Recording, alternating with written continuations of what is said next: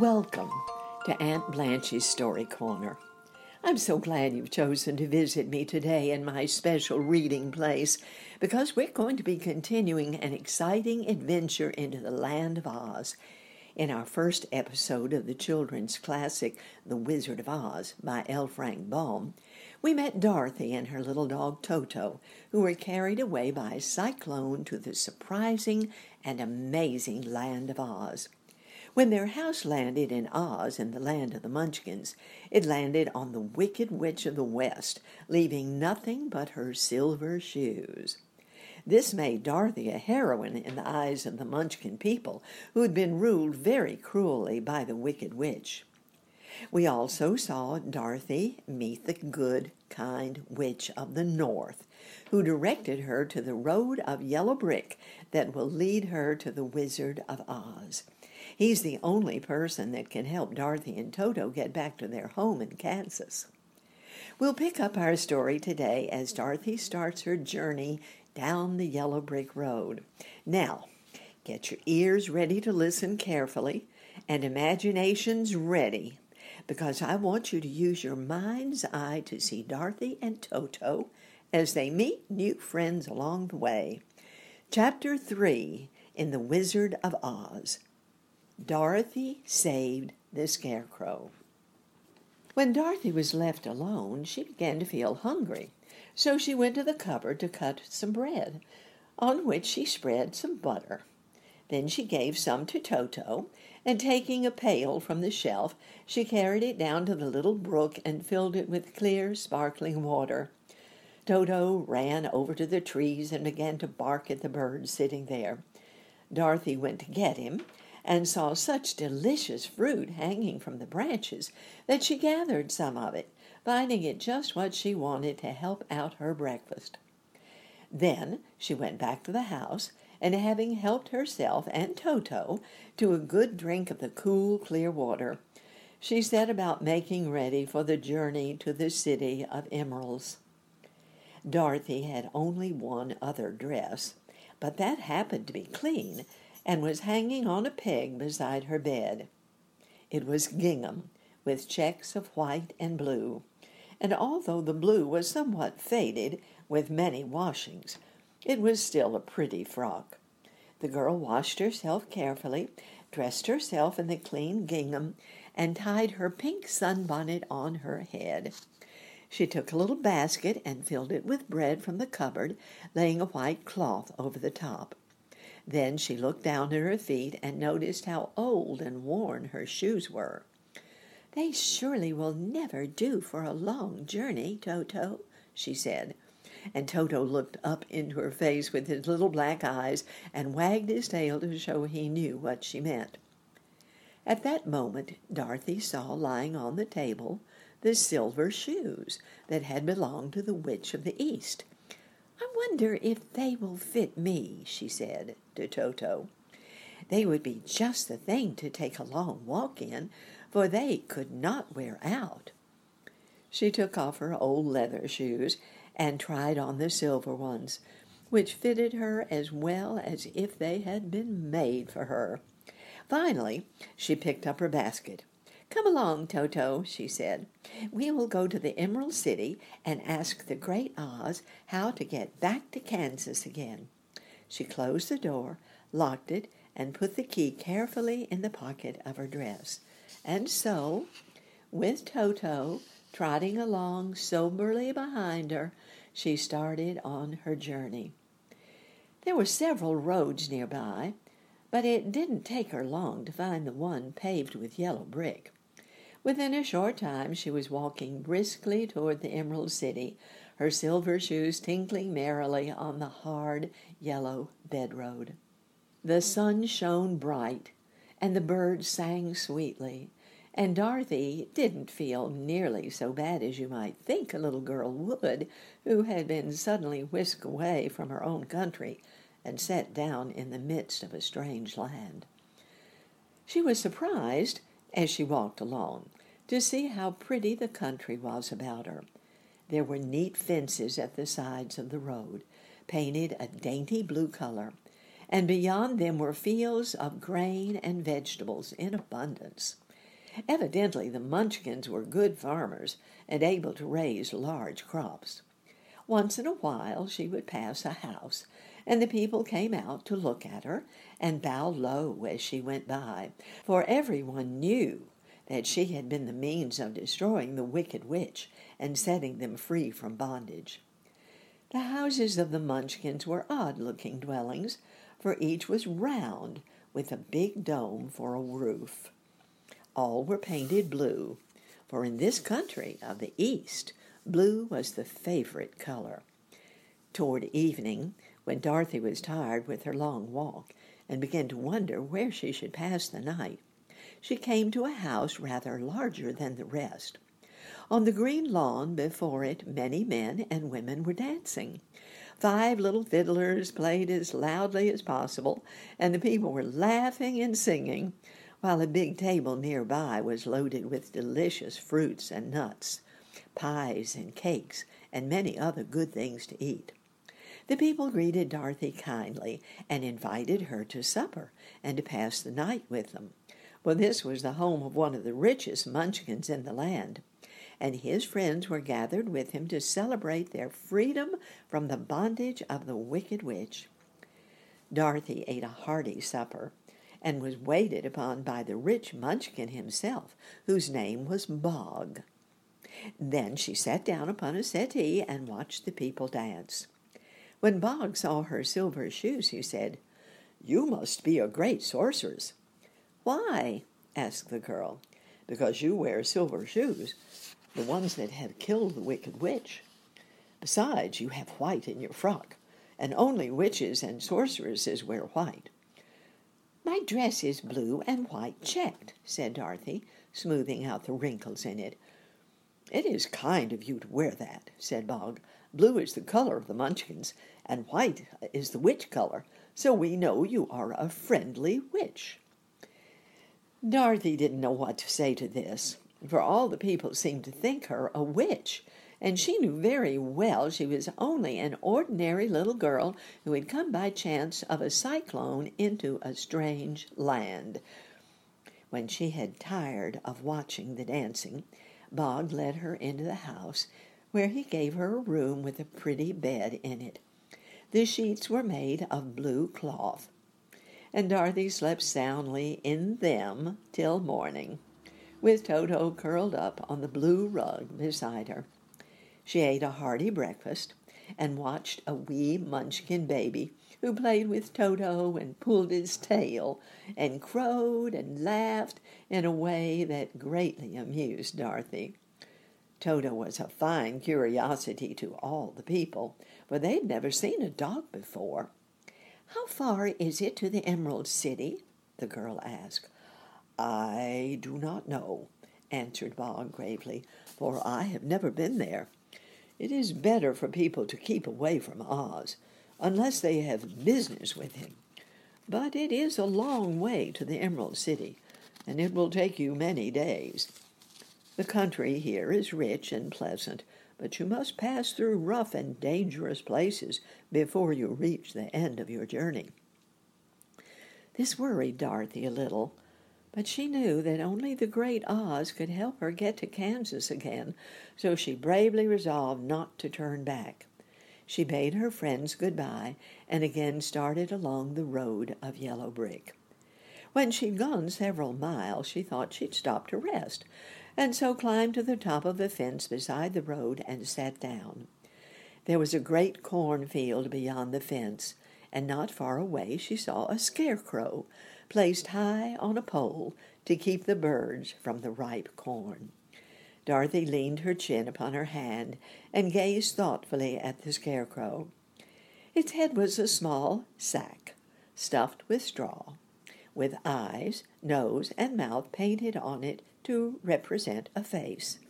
An old pointed blue hat that had belonged to some munchkin was perched on his head, and the rest of the figure was a blue suit of clothes, worn and faded, which had also been stuffed with straw.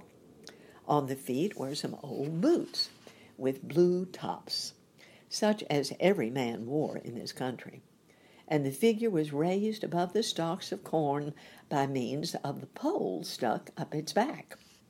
While Dorothy was looking earnestly into the queer painted face of the scarecrow, she was surprised to see one of the eyes slowly wink at her. She thought she must have been mistaken at first, for none of the scarecrows in Kansas ever wink. But presently the figure nodded its head to her in a friendly way. Then she climbed down from the fence and walked up to it, while Toto ran around the pole and barked. Good day, said the scarecrow in a rather husky voice. Did you speak? asked the girl in wonder. Certainly, answered the scarecrow. How do you do? I'm pretty well, thank you, replied Dorothy politely. How do you do? I'm not feeling well, said the Scarecrow with a smile, for it is very tedious being perched up here night and day to scare away crows. Can't you get down? asked Dorothy. No, for this pole is stuck up my back. If you will please take away the pole, I shall be greatly obliged to you. Dorothy reached up both arms and lifted the figure off the pole, for, being stuffed with straw, it was quite light. Thank you very much, said the Scarecrow, when he'd been set down on the ground.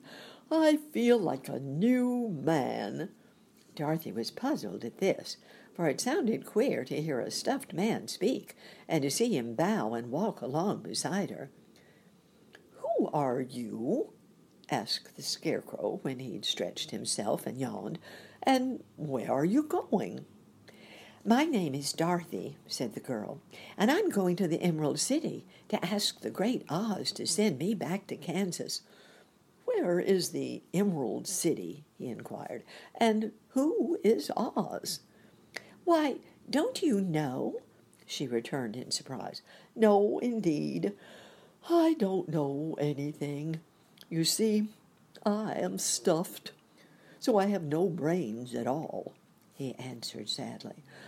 Oh, said Dorothy, I'm awfully sorry for you.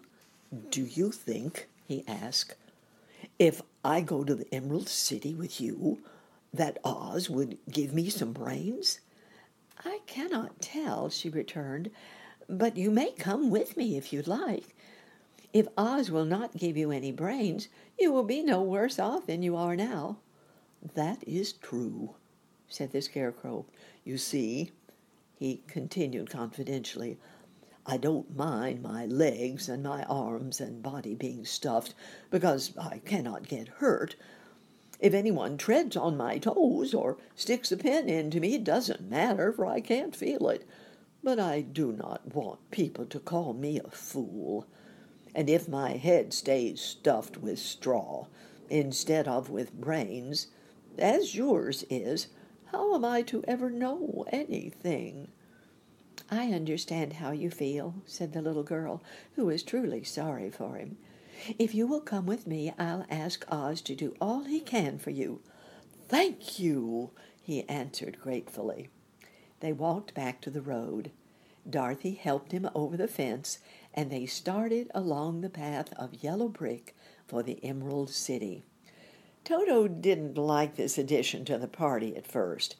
He smelled around the stuffed man as if he suspected there might be a nest of rats in the straw, and he often growled in an unfriendly way at the scarecrow. Don't mind Toto, said Dorothy to her new friend. He never bites. Oh, I'm not afraid, replied the scarecrow. He can't hurt the straw. Do let me carry that basket for you. I shall not mind it, for I can't get tired.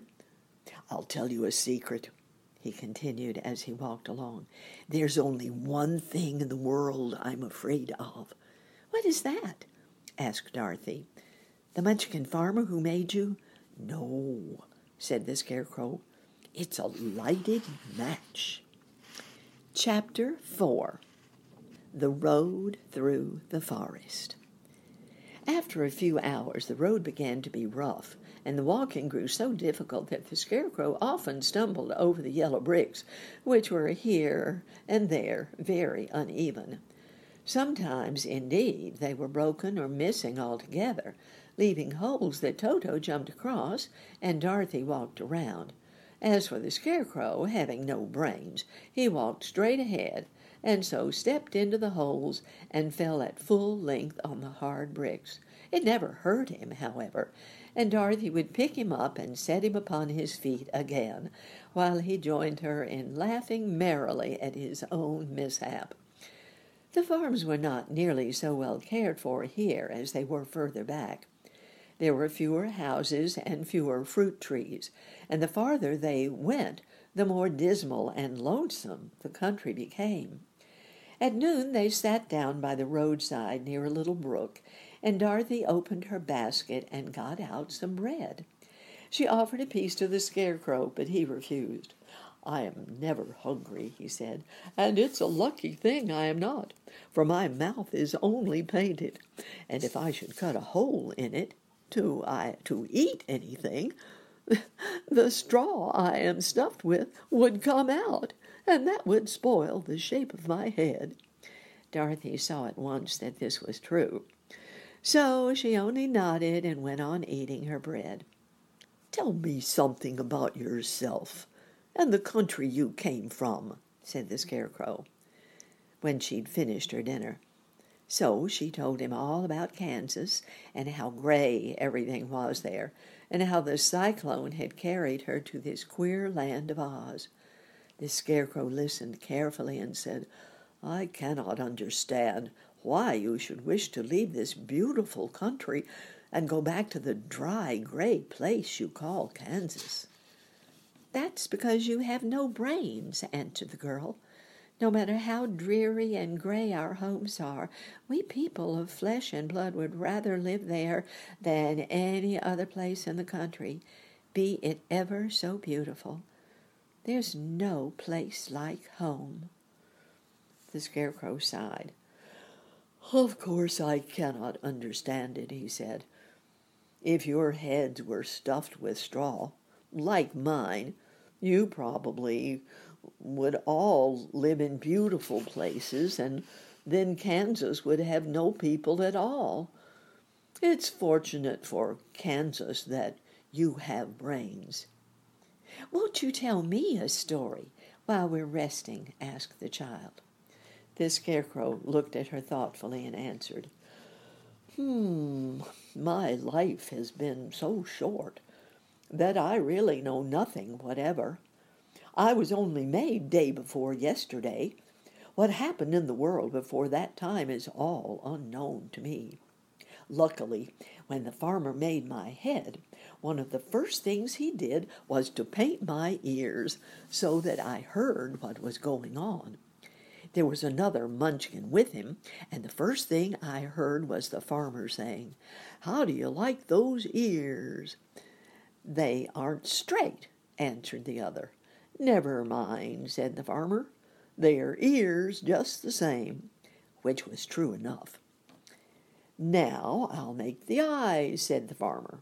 So he painted my right eye, and as soon as it was finished, I found myself looking at him and at everything around me with a great deal of curiosity, for this was my first glimpse of the world. That's a rather pretty eye, remarked the Munchkin, who was watching the farmer. Blue paint is just the right color for eyes. I think I'll make the other a little bigger, said the farmer. And when the second eye was done, I could see even better than before. Then he made my nose and my mouth, but I didn't speak, because at that time I didn't know what a mouth was for. I had the fun of watching them make my body and my arms and legs, and when they fastened on my head at last, I felt very proud, for I thought I was just as good a man as anyone. This fellow will scare the crows fast enough, said the farmer. He looks just like a man. Why, he is a man, said the other, and I quite agreed with him. The farmer carried me under his arm to the cornfield and set me up on a tall stick where you found me. He and his friend soon after walked away and left me alone. I didn't like to be deserted this way, so I tried to walk after them, but my feet would not touch the ground, and I was forced to stay on that pole. It was a lonely life to lead for I had nothing to think of, having been made such a little while before. Many crows and other birds flew into the cornfield, but as soon as they saw me, they flew away, thinking I was a munchkin, and this pleased me and made me feel that I was quite an important person. By and by, an old crow flew near me, and after looking at me carefully, he perched upon my shoulder and said, I wonder if that farmer thought to fool me in this clumsy manner. Any crow of sense could see that you are only stuffed with straw. Then he hopped down at my feet, ate all the corn he wanted. The other birds, seeing he was not harmed by me, came to eat the corn too. So in a short time there was a great flock of them about me. I felt sad at this for it showed I was not much good at being a scarecrow after all. But the old crow comforted me, saying, If you only had brains in your head, you would be as good a man as any of them, and a better man than some of them. Brains are the only things worth having in this world, no matter whether one is a crow or a man. After the crows had gone, I thought this over and decided I would try hard to get some brains. By good luck, you came along and pulled me off the stake, and from what you say, I am sure the great Oz will give me brains as soon as we get to the Emerald City. I hope so, said Dorothy earnestly, since you seem anxious to have them. Oh, yes, I am anxious, returned the Scarecrow. It is such an uncomfortable feeling to know one is a fool. Well, said the girl, let's go. And she handed the basket to the Scarecrow. There were no fences at all by the roadside now, and the land was rough and untilled. Toward evening they came to a great forest, where the trees grew so big and close together that their branches met over the road of yellow brick. It was almost dark under the trees, for the branches shut out the daylight, but the travelers did not stop and went on into the forest. If this road goes in, it must come out, said the Scarecrow. And as the Emerald City is at the other end of the road, we must go wherever it leads us.